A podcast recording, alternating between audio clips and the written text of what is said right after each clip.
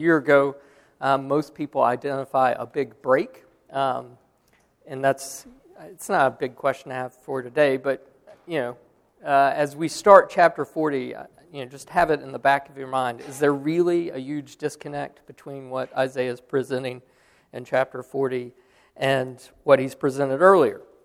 And there is a, a sh- shift in theme. You know, as we've talked about repeatedly over the past year, the the, the main message that Isaiah has been trying to get across uh, over these first 39 chapters is, is who's Israel going to trust? You know, are they going to trust God? Or are they going to trust the other nations? Are they going to trust their own defenses? Are they going to trust other gods? Who are they going to trust? Um, and the, and we saw this sort of come to a resolution with this, you know, as we talked about last week, um, or the last two weeks, this kind of bookend. You know, the issue of trust started with um, King Ahaz's decision to uh, put his trust in the Assyrians rather than trusting in God. And then last week, as those very same Assyrians laid siege to Jerusalem, Hezekiah, uh, in contrast, Ahaz, uh, goes to God, humbles himself, exercises trust in him, and God delivers them. But then, as also as we saw last week, um, Hezekiah follows that up with this expression of his own pridefulness and sin. So there's still this, even though uh, you have a king who decides to trust in God, there's still this underlying problem that the people have. And um, the, the book going forward, chapters 40 through 66, uh, work around this theme of how can a sinful people be restored. And restoration is going to be the word that comes up um, over and over again. And, you know, there's not going to be um, much historical context. So, you know, the specific kings like Hezekiah, it's been narrative the last couple weeks, so we've been dealing really with history with a little prophecy sprinkled in. Uh, that little bit of history, for the most part, goes away. um, and he's talking about um, you know, the big um, historical situation he's going to be talking about is the exile. Um, and we saw this briefly at the end of last week as he's told the people, told the king, that the people are going to be taken into exile by the Babylonians. These very people who Hezekiah showed everything to are going to come and take everything.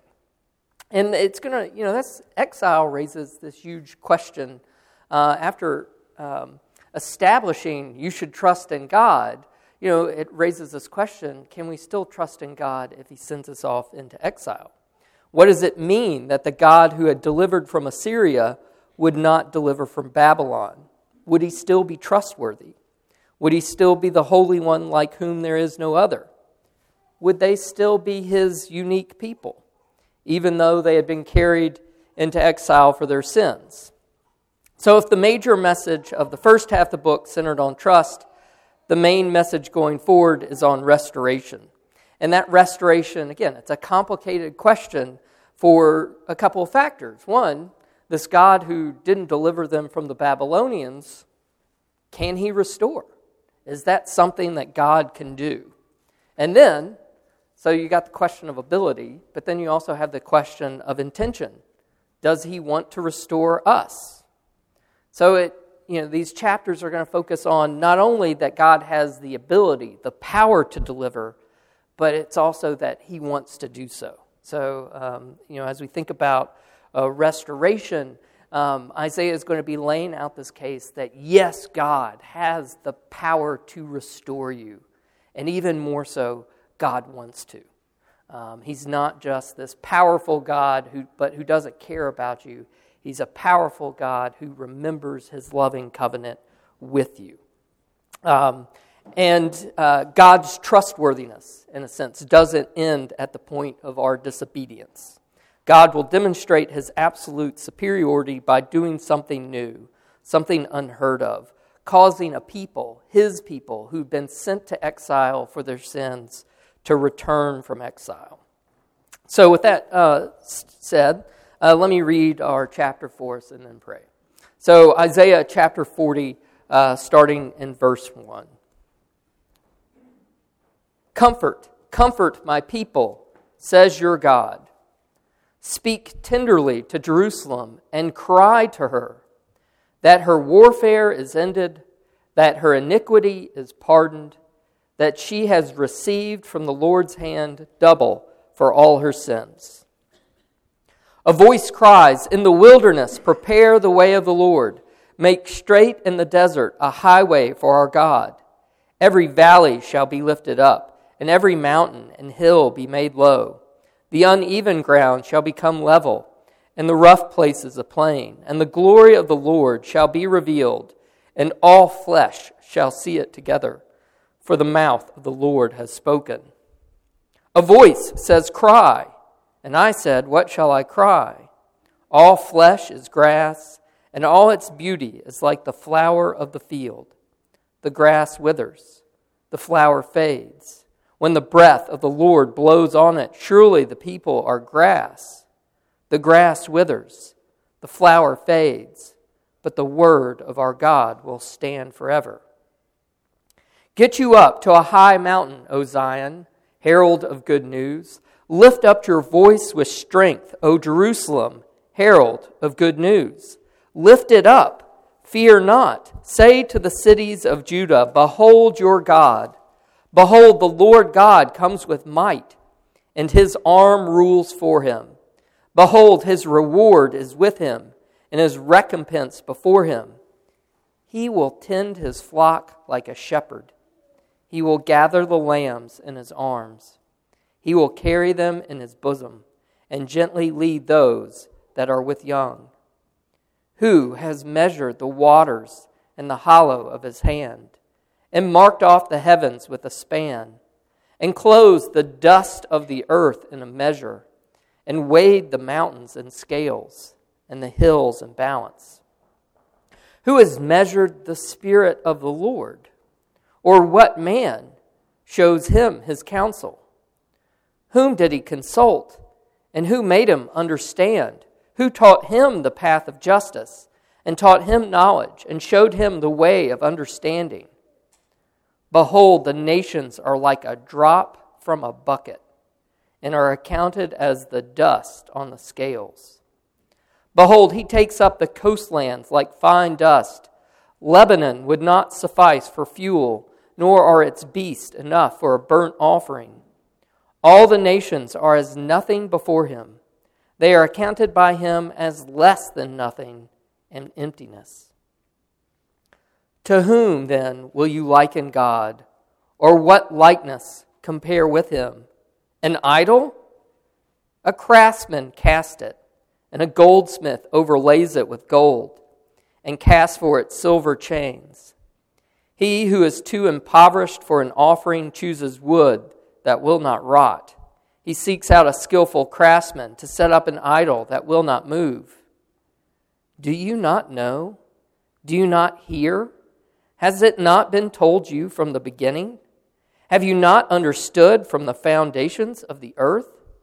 It is He who sits above the circle of the earth, and its inhabitants are like grasshoppers, who stretches out the heavens like a curtain and spreads them like a tent to dwell in, who brings princes to nothing and makes the rulers of the earth as emptiness. Scarcely are they planted, scarcely sown, scarcely has their stem taken root in the earth when he blows on them and they wither, and the tempest carries them off like stubble.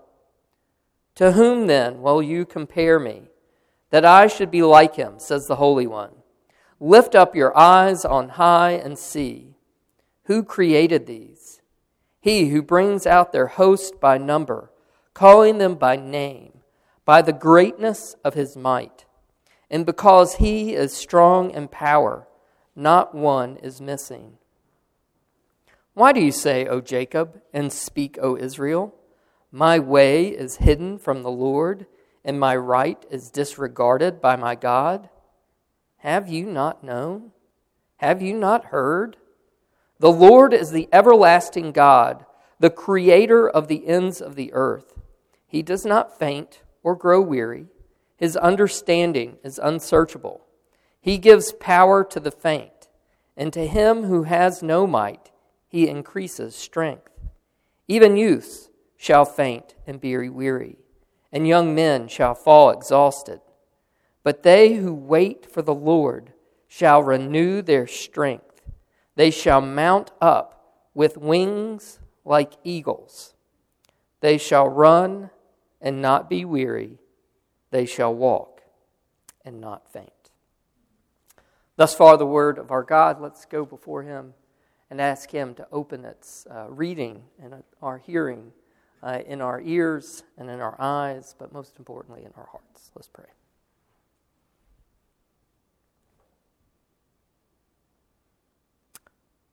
Almighty God, Father, Son, and Holy Spirit, we do give you praise and glory for all your mighty works in creation and throughout history. Lord God, truly you are, as Isaiah proclaims so beautifully in our chapter before us, the all powerful God. But even more amazing than conceiving of a God who made all things and rules all things and controls all things. Isaiah presents a picture of a God who loves his people, a God who deals with not just the material problems his people face, warfare and bloodshed, but deals with their very hearts, and who takes away the sin that alienates them from you. Lord God, we confess, like uh, the, the people of Isaiah's time, that our hearts so often wander from you, that our thoughts so often uh, stray from your word and focus on the powers and forces of this world. Lord God, restore us. Restore us to a full vision of who you are both in terms of your power and might, but even more so in terms of your character. That you, the perfectly holy God, who cannot stand the presence of sin, has made a pathway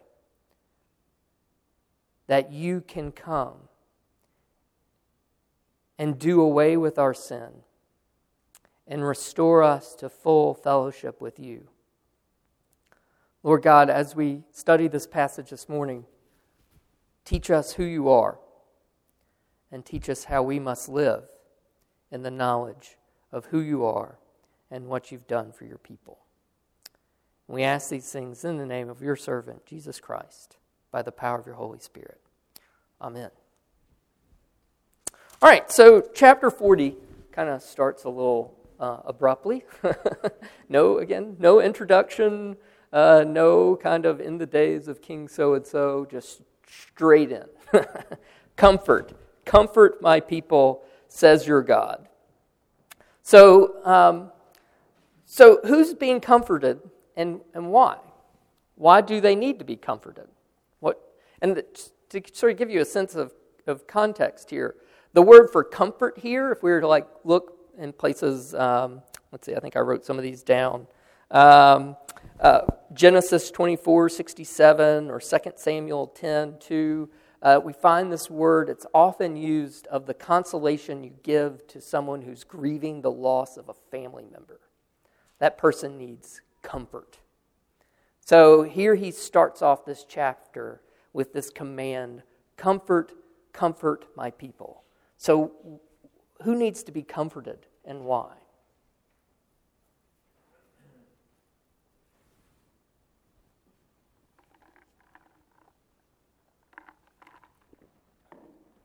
Yeah, Mike.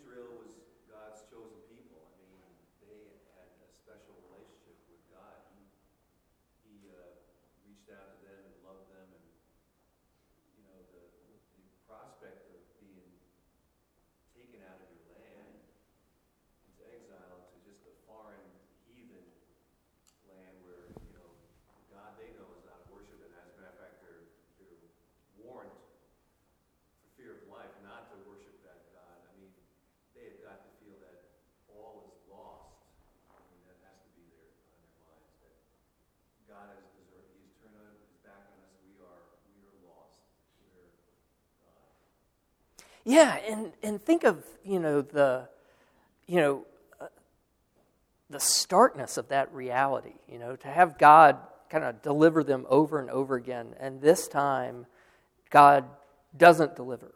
God lets them be taken into exile.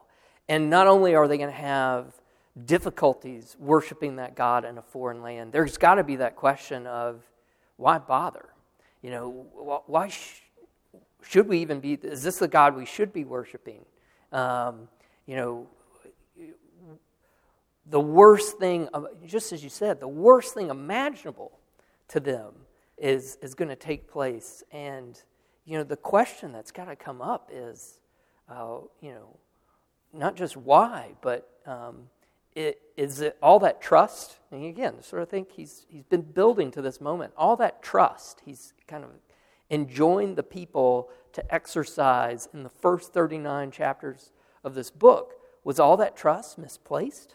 I mean, that's got to be um, the question that's kind of bubbling up in them, you know? Um, and yeah, that, that they're experiencing a, a kind of, of loss here that is akin to death. Yeah, James.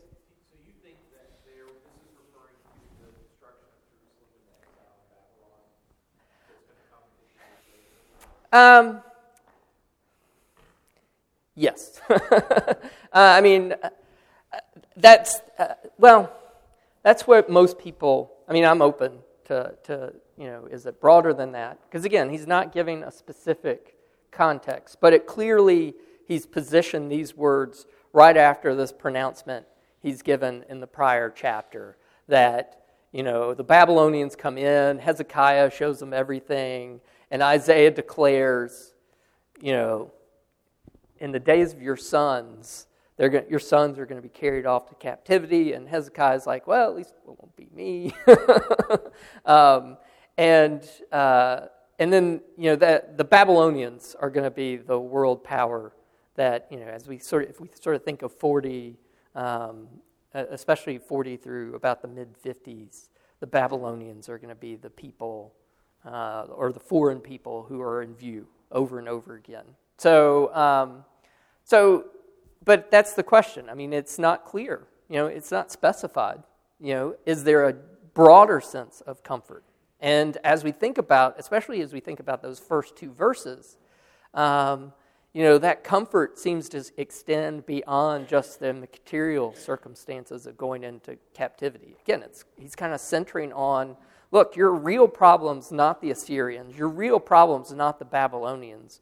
Your real problem is, is your alienated relationship with God.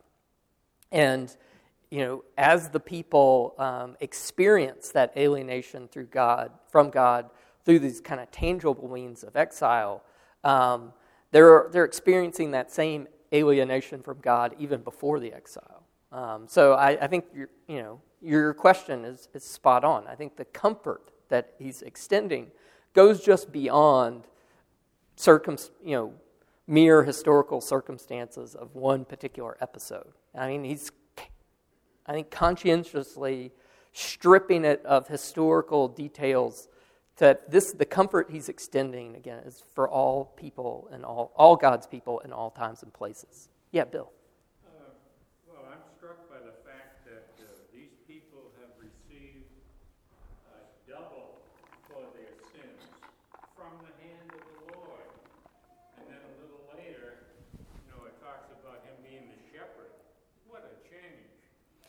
Yeah. And again, you know, as, as people sort of see a difference between, you know, the sections moving forward, you know, we've seen a lot of the, the judgment that the people have sins that have to be dealt with. Um, we've seen, you know, those words of judgment over and over again. And now that, that same God who said, I will bring judgment on you, is now the God saying, I will make a double portion for your sins, and I'll be your shepherd. I'll be the one who's tenderly leading you. Um, yeah, you're absolutely right that there's this.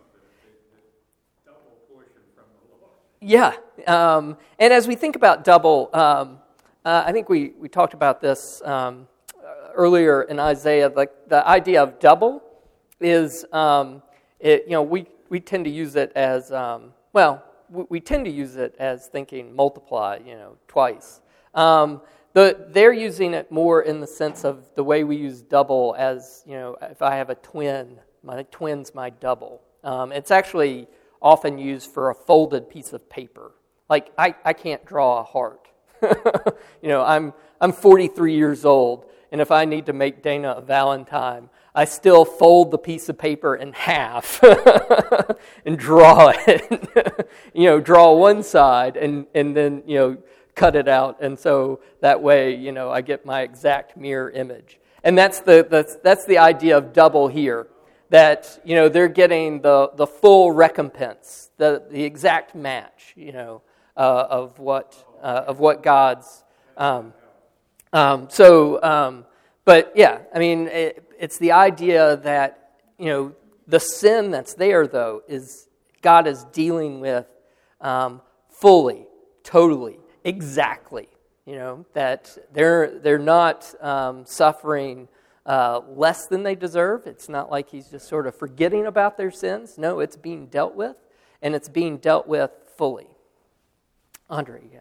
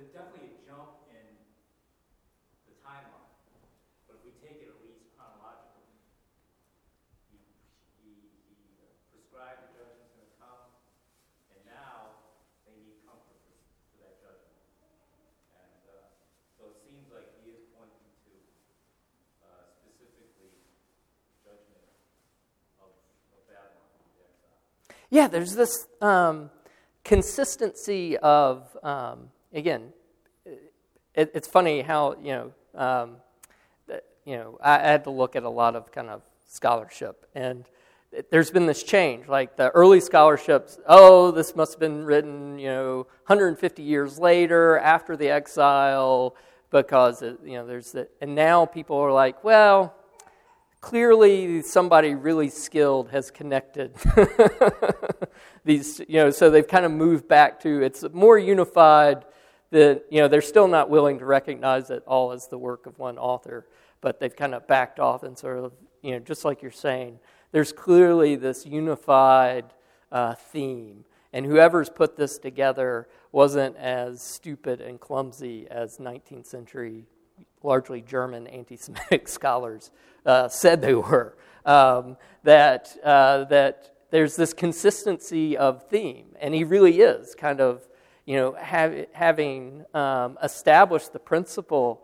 you know, that the worst thing imaginable is going to happen to them. And again, the thing that uh, is going to raise all these questions of, of you know, um, is this God really powerful to save us? Um, or does this mean, you know, we talked about this with the Assyrians' address. You know, the Assyrians assume their gods are superior of all the peoples they conquer, you know, and, and we had our, the Rabshakeh, you know, make that pronounce your God can't save you. Look at all the other gods, you know, we've captured.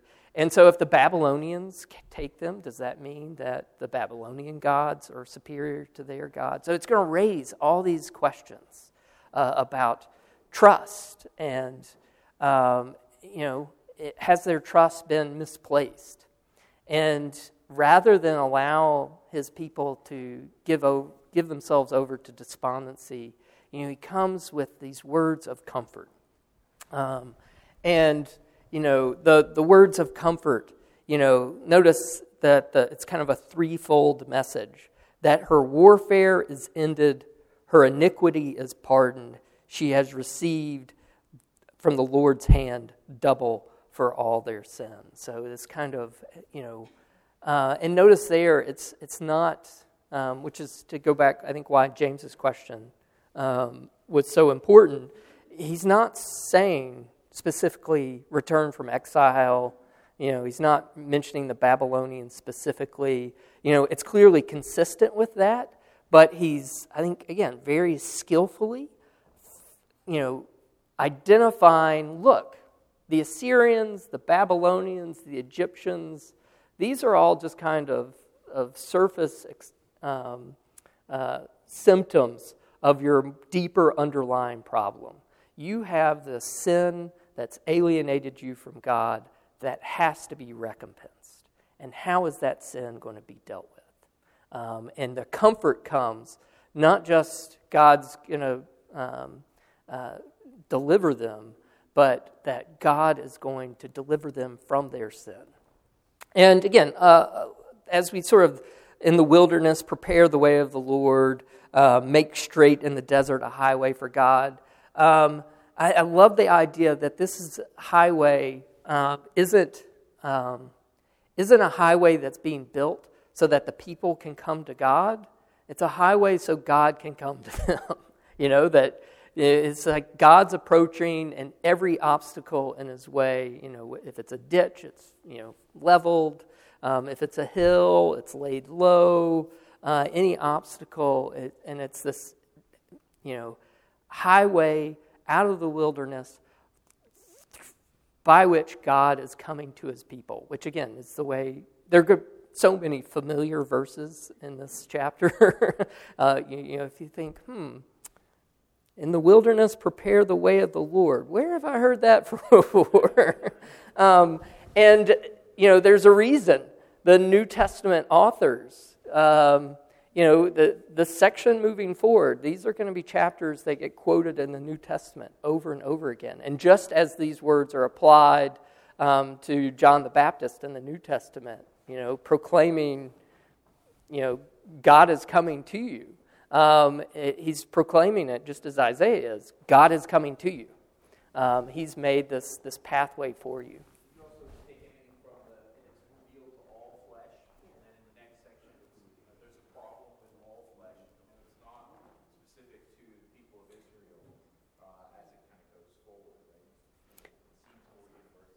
Yeah, and notice it's part of the way we see that more uh, universal approach is um, notice that it's, it's um, uh, later on in verse 9.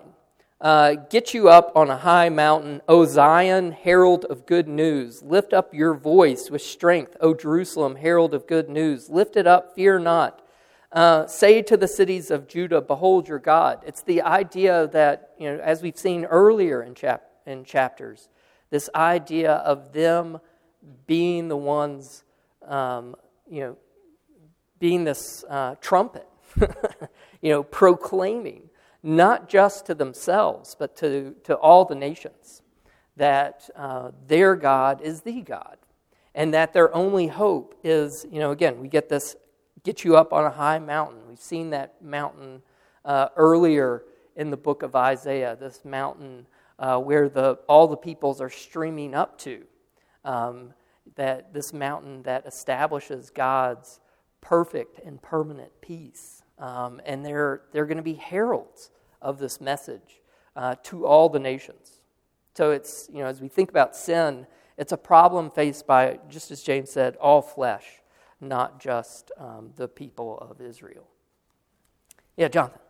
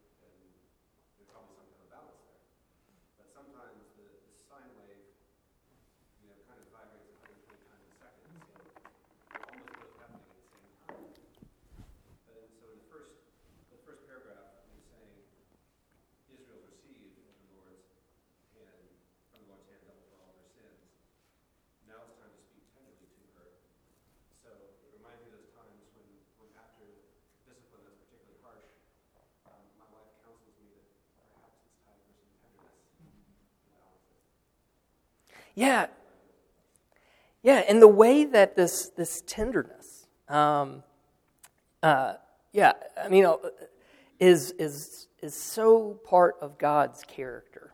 You know, the to sort of like, um, and I like how how you know. Uh, you, you prodded, uh, you know, sort of talked about your wife's prodding you to be tender. Um, and I think what Isaiah, he's using that, that very kind of analogy and establishing it's God's character. You know, it's his, his response is tenderness. I mean, as we think about um, the, the picture of, of, God presented here, um, you know, we can, you know, um, always think of, it was Van Til always drew on the board, you know, the, you know, God is wholly other, and we're, you know, so he drew these two big circles and sort of talk about this gulf between man and God. And so, you know, there's this complete separation between the essence of God and the essence of man. And we can sort of talk about all the attributes of God that, you know, things that God possesses that we don't, you know. Um, but but there's also these communicable attributes, these things we can, uh, the things that God has that, that bridge that gulf between us and Him, and the way He can communicate those things to us. Um, and, you know, that He can, um, this God, again, who's all powerful in ways we can't even imagine. And, you know, we can talk about how in this chapter so much of of the description, you know, all this kind of language of, you know, this God who can hold all the seas in the cup of his hand and kind of measure it. Can you do that? you know, the God who can, you know, cast the mountains on a scale and weigh them. Um, can you do that? you know, he establishes this picture of this, you know, God who can do all these tremendous things. And at the very same time, it's this is the God who loves you and who can shepherd you. Um, you know, this picture, uh, he will tend his flock like a shepherd. He will gather the lambs in his arms. He will carry them in his bosom and gently lead those that are with young. So, you know, um, we, we can think of, you know, this, you know, I mean, think about um, movies um, with giants. Um, and, you know, giants are not known for being very gentle. you know, you know, where you pick something up and delicate and oh, oh, I crushed it. or, you know, um, oh, uh, of, of mice and men, where, you know, the, the big guy, uh, uh, Lennie, crushes the mouse. You know, he just doesn't know his own strength. And here you have a, this God who's just, you know, um, enclosed the dust of the earth in a measure, and weighed the mountains in scales, and the hills in a balance. Um, you know, this God um, uh, who has measured the waters in the hollows of his hand, marked the heavens with a span. You know, you know. Again, he's he's getting us to imagine a God who is more powerful than we can even imagine, and yet that same God is tender toward us. Um, that is an amazing picture that he's laying out here. And it is this, this the, you know, the, the love of this, this father uh, who, um, though his people have, um, have strayed from him, though his people are marred by sin, he still restores them. Um, he still um, um, is tender toward them. Um, it's you know this beautiful picture uh, of this God and who not only is powerful. Again, he not only has ability, but he also has that desire. You know, he has the not only has the ability to save, but he has the desire to save, and is expressing that that willingness to save in these verses. Um, wow we went a long way on one question.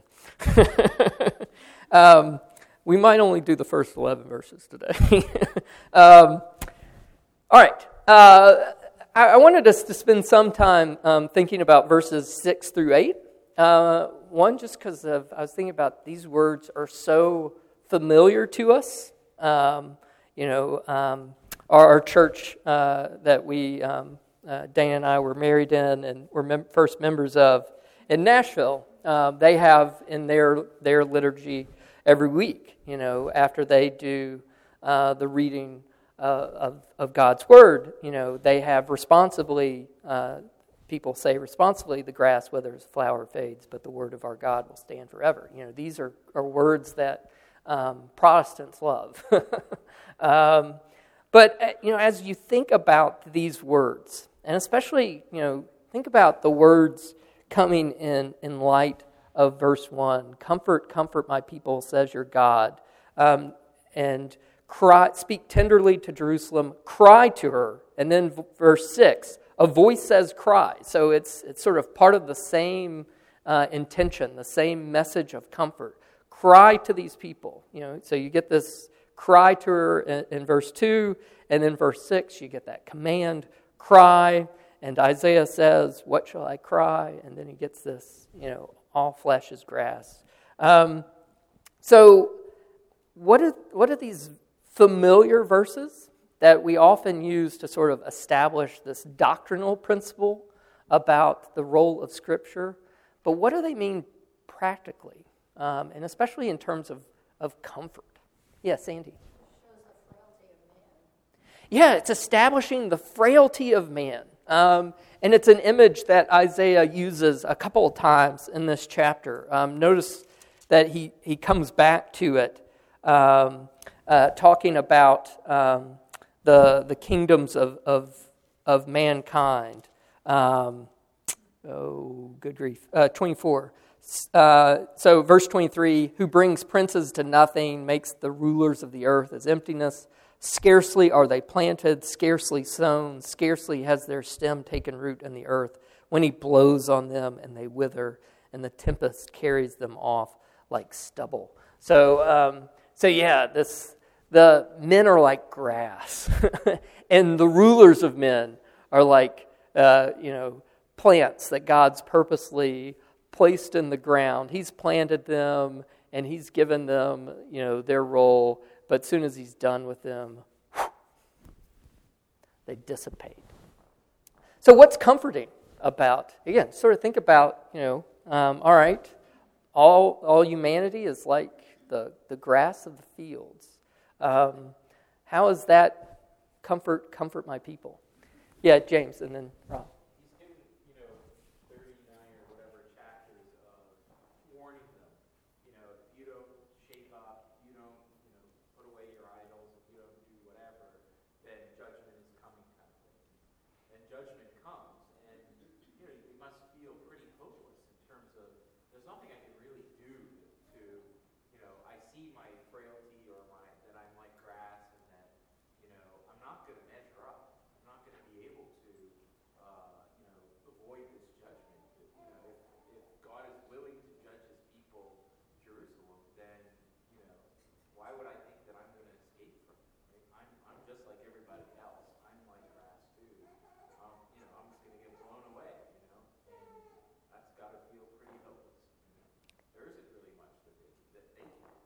Yeah, it's a, and in that helplessness, you know, the same words that bringing judgment, just, you know, as, as Jonathan said earlier, how those words of judgment are always, you know, um, paired with these words of compassion. And, and we should use the one to, to see the reality, you know, as we feel the fact that we're grass, to, to, to hold on to those promises. You know, that, that the same word that's established judgment is also the same word that's establishing life. Um, the same word that prophesies destruction is also prophesying restoration. And so, you know, as, as hopeless as you should feel at this moment, um, your hope is in the same trustworthiness of the word that prophesied destruction. Um, you know, and I, I think that's, you know, as we think, again, it's, I, I think sometimes we miss the kind of um, context of this. Again, I love these verses. I, I'm not opposed to using them in liturgy, but I think sometimes we, you know, again, we, this happens with us with familiar things all the time. You know, the things that we use and see all the time, we don't really think about, you know, what those things, you know, really mean. And, you know, as we think about these verses, to sort of think about, you know, I don't think we think about the kind of hopelessness maybe, you know, when we use them, you know, in liturgy or something. Um, but, you know, to, to think about, you know, they're, they're words that should be comforting, you know, not just instructive, but. Yeah, that it's, you know, their hope, again, as you said, there, there's, there's no hope in themselves, you know, that you know, there is no root in them.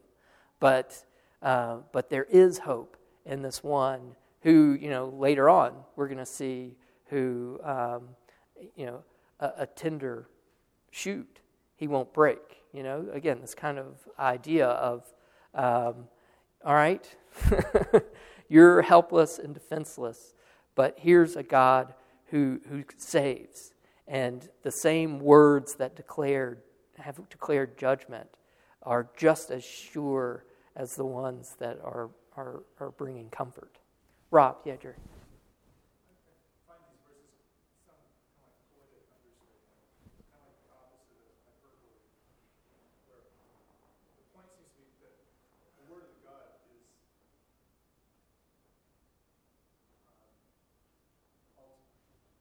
Yeah.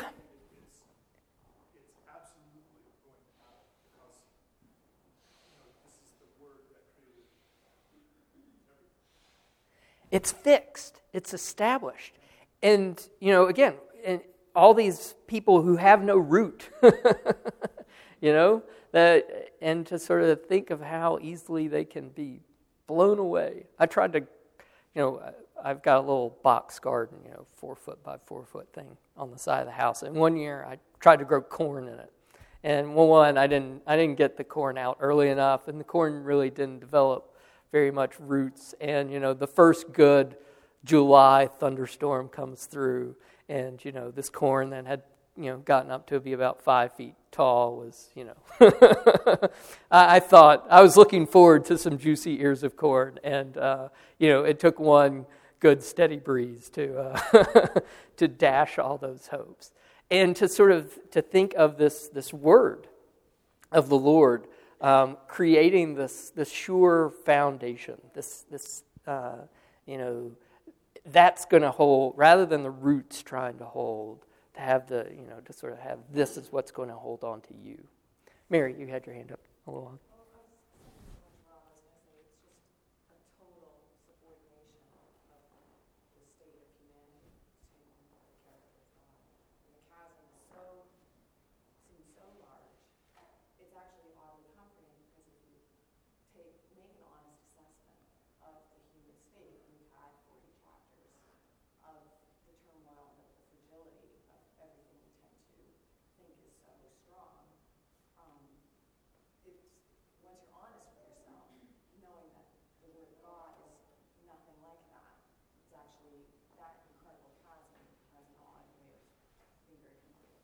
Yeah, and it's this reorientation of, you know, how how they view the world and power structures and what lasts. And you know, again, it's it's easy for us to sort of think of things that you know, once established, that this is going to um, remain forever.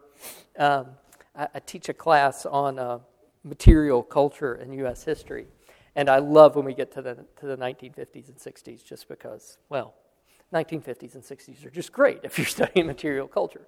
Um, and uh, I, I uh, one of the things we, we uh, study is the plastic house. So I, I, think it was at the, I always forget, which one's Disneyland and which one's Disney World? The one in California. So that one's land?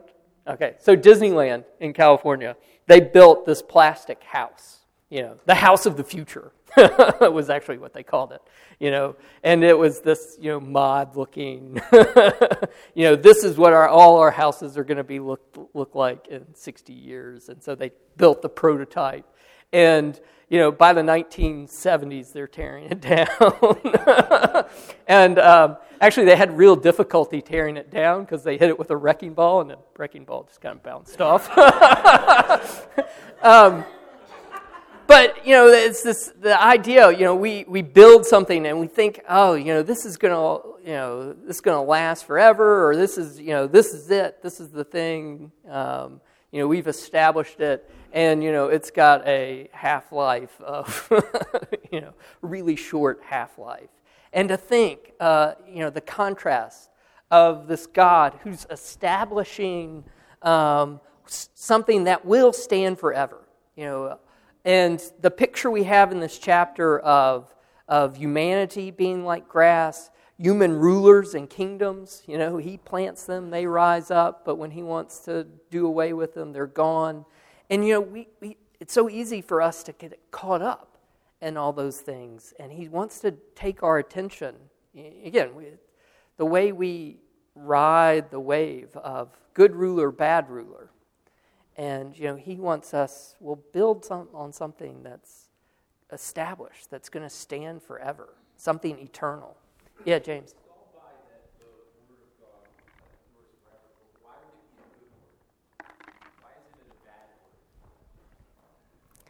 Um,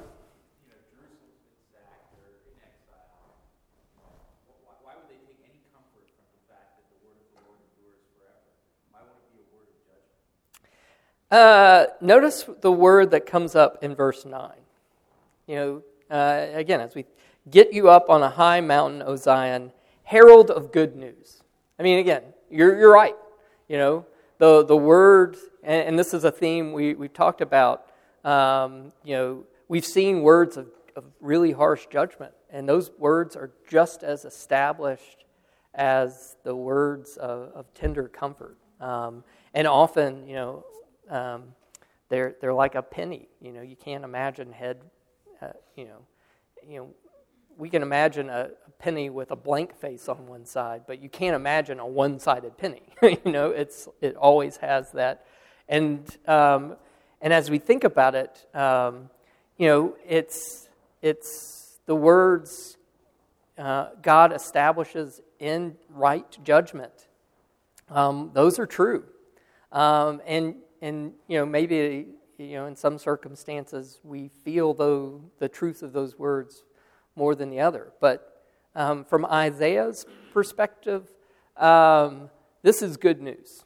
Um, uh, and it's good news um, you know we, we need to end today. Um, but to sort of set up next week we'll talk about the second half of the chapter. Um, what makes it good news? Maybe that could be our, our kind of lead off question for next week.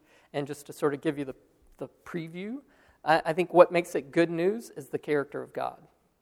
Um, all right, so His word, uh, you know, if, if you know, we say God's word stands forever, all right, whatever He says is established. So what do we have to look at next? Well, what's the one like who's saying it? Um, you know, what is his his character? Um, who is he? Um, you know, so, you know, again, to sort of think, whatever he says is going to stand forever. All right, so that leads the question well, you know, I hope what he says is good. um, and so as we think about that, you know, um, you know, the, the, the rest of the chapter after verse, you know, verse 11, you know, so we get this kind of prologue declaration of, you know, word of comfort. And then, you know, from verse 12 on, it, it goes into this kind of description of who God is. Um, and so, you know, I think it's a, you know, I think it's a great question, and I think it's the question that's kind of naturally arising um, as we see how Isaiah structured this. You know, um, all right, he's established the the reliability of this word, and what makes that word good news, and what makes that word good news is, you know, that he will tend his flock like a shepherd. He will gather the lambs in his arms. He will carry them in his bosom and gently lead those that are with the young. You know, it, what makes it good news is the, um, the character and intentions of the one who's speaking these words. All right. Well, um, uh, I you know, I got through 11 verses of a 31 verse chapter. That is not a good sign for, uh, for my intention to uh, move rapidly. But um, uh, uh yeah. Notice why? yes. um, and these, you know, uh, is funny yesterday um, uh, at Presbytery, Matthew, you know, while we were waiting for it to start, turned to me and goes, So you're doing Isaiah 40 tomorrow? It's like, Yeah. He's like, That doesn't have anything in it. It's like, Yeah, you know, that commentary you loaned me, you know, I think about the first tenth of it is just on this chapter. Because there's, yeah, there's a lot of um, familiarity uh, with verses in this chapter. And, you know, the way it gets kind of. Um, spread out throughout the New Testament, you know, a little here, a little there, it always like overwhelms me like, wait, you know, all of that is like funneled into one chapter in Isaiah. You know, it gets sprinkled throughout the New Testament. We get a little taste here and a little taste there, and then, you know, come here. It's like, whoa. so, um, so next week, uh, we'll continue in chapter 40 and we'll focus um, on verses 12 through 31, which, again, sort of um, to I think, is Isaiah's answer to James' question. You know, why do we assume it's a good word, or how do we know it's a good word? We've seen all these words of judgment come true. And so, you know, as we think, um, you know, as ourselves of as the, the grass of the field, you know, what hopes do we have? Um, as Mary said, our hope rests on the character of this God um, who is eternal. And that's what Isaiah is going to spend a lot of time giving really beautiful, again, kind of you know, anthropomorphic, you know, all these kinds of images. He's, he's trying to get us to see it, to imagine.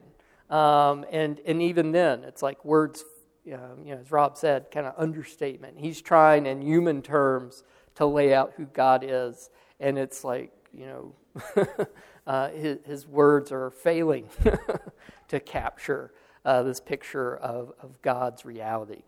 Uh, well, let me close this in prayer.